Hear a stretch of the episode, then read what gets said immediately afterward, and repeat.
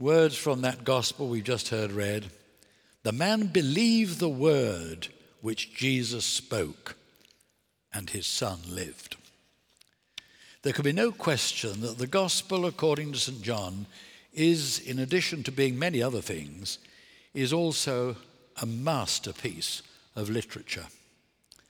The writer takes words, symbols, and themes and traces them throughout the whole of the gospel like a golden chain, like a theme or a subject in a great symphonic work.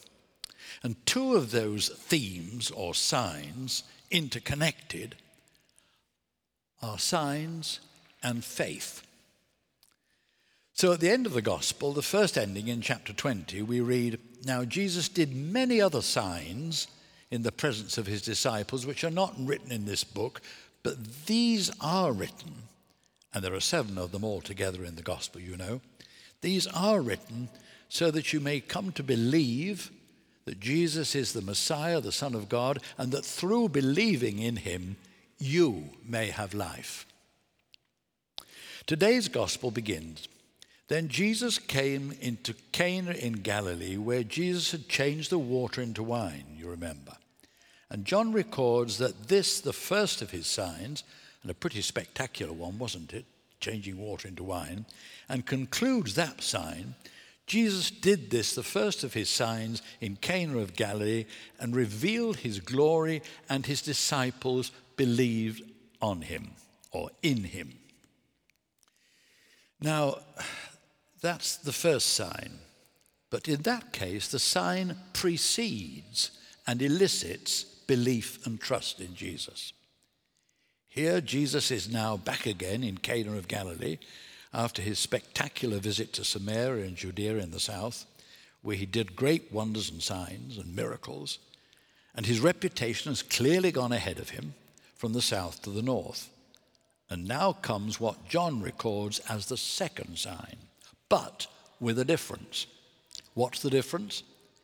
This time, faith precedes the miraculous sign. And it's faith and trust from the very last person in the world that you would have expected it to come from. Who believed in him? A courtier it's a very high word in the Greek there, a royal courtier, a courtier from the king, from the court of King Herod, no doubt. Now, here was a royal official, we read, whose son lay ill in Capernaum. The second thing we need to know is that Capernaum is 20 miles from Cana, quite a distance. So, doubtless, the courtier had heard, second hand, no doubt, about this Jesus of Nazareth. And from what he'd heard about Jesus, he was able to place his faith and trust in Jesus, that Jesus could meet him at his point of need. Yes, and come to cure his sick son, or in the Greek, his little lad, actually, what it really means. So let's look at this man's faith and trust in Jesus. What does it amount to? His faith, first clearly, is not based on outward appearances or status. After all, he was a courtier in the rule in the court of the king, no doubt dressed very handsomely, coming to a village carpenter, doubtless dressed rather poorly, from that one horse town of Nazareth. Clearly, this man's faith is not based on outward appearances. Clearly, his faith is based in the eyes of his heart. You want, might want to call it intuition, you might want to call it a hunch. Sometimes that's where we believe, begin in our Christian walk with God. Secondly, he acts on this faith. First, in going out of his way 20 miles, his wife and family would probably have rebuked him at first, going all that way while their little lad was at home on the point of death. But you know, acting on a hunch, acting on faith and trust, is the only way to prove that it's true. After all, those of you who've proposed to someone to marry them are acting on an act of faith. Goodness knows how it's going to work out. You see, the proof of the pudding is in the eating. Yes. C.S. Lewis says, Live as though the Christian faith is true, and you'll discover and prove to yourself that it is true. There's a certain amount of pragmatism in this Christian faith journey that you and I are walking. And thirdly and finally, faith leads us to take God at His word, to put our trust in a person, not in mere statements of belief that we recite in the Creed. He believed the word Jesus spoke. Go on your way, says Jesus, your son lives. You see, as Paul says, we walk by faith and not by sight. We don't know what's round the next corner. We have to take that on faith. Yes. And the opposite of faith is not doubt. The opposite of faith is certainty. And we're not in the certainty business. Life isn't certain. Your marriage is not based on certainty, it's based on faith and trust in the other. And so the courtier sets back on the return journey of 20 miles, walking by faith and not by sight, as Paul says.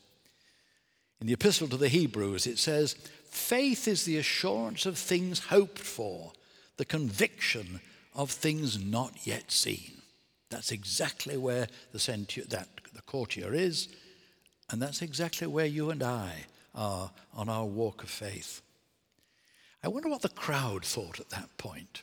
Oh, we thought we were going to see something spectacular, a flash of lightning, clap of thunder, or something. But all they saw was what Jesus said Go on your way, your son lives. Ah, they'd all heard about these marvelous things that Jesus had done in Judea just as Jesus had said, yes, to the little crowd gathering around the courtyard. Except you see signs and wonders, you'll never believe. But that wasn't so with the courtier. Go your way, your son lives. So he does see, but he perceives. He perceives with the eyes of the heart. The man believed the word which Jesus spoke, started on his way back home walking by faith. And then he hears the gospel message, good news personally for him at that moment. While he's still on his way, the slaves meet him and repeat exactly the same words of Jesus Your son lives. And now his faith, that hunch, that beginning, is endorsed and confirmed. We read, He and his household believed. Well, where am I in all of this and where are you, just briefly? You know, when anyone is baptized, the question is put Do you believe and trust in God the Father? Do you believe and trust in Jesus, his Son? Do you believe and trust in the Holy Spirit? And you know, in an age when trust in our country is daily being eroded in most institutions, including yesterday the banks, again, and I have to say, including the institutional church, we need to know that the foundation of our Christian faith is not in the institutional church, not in the Bible, not even in the creeds, but in the person of Jesus to whom the institutional church as the body of Christ should point, to whom the scriptures should point, and to whom the creeds point. And all this as we walk the journey of faith in an inner journey of faith and trust in Christ. Christ, as we sing, who is made the sure foundation of a life worth living, that quality of life which is abundant and eternal. You see, I'm not asked to believe that Christianity is true, but I am asked to believe and trust in Jesus the Christ as the way, the truth, and the life on that long spiritual inner journey of faith and trust, praying at every step on the way home back to our Father in heaven, that we may know Jesus the Christ more clearly, love him more dearly, and follow him more nearly each and every day. So that as John concludes his gospel, you and I may finally come to believe for ourselves, not secondhand any longer, that Jesus is indeed the Messiah, the Son of God, as he writes, and that through believing, you and I may have life, that life which is eternal and abundant. Amen.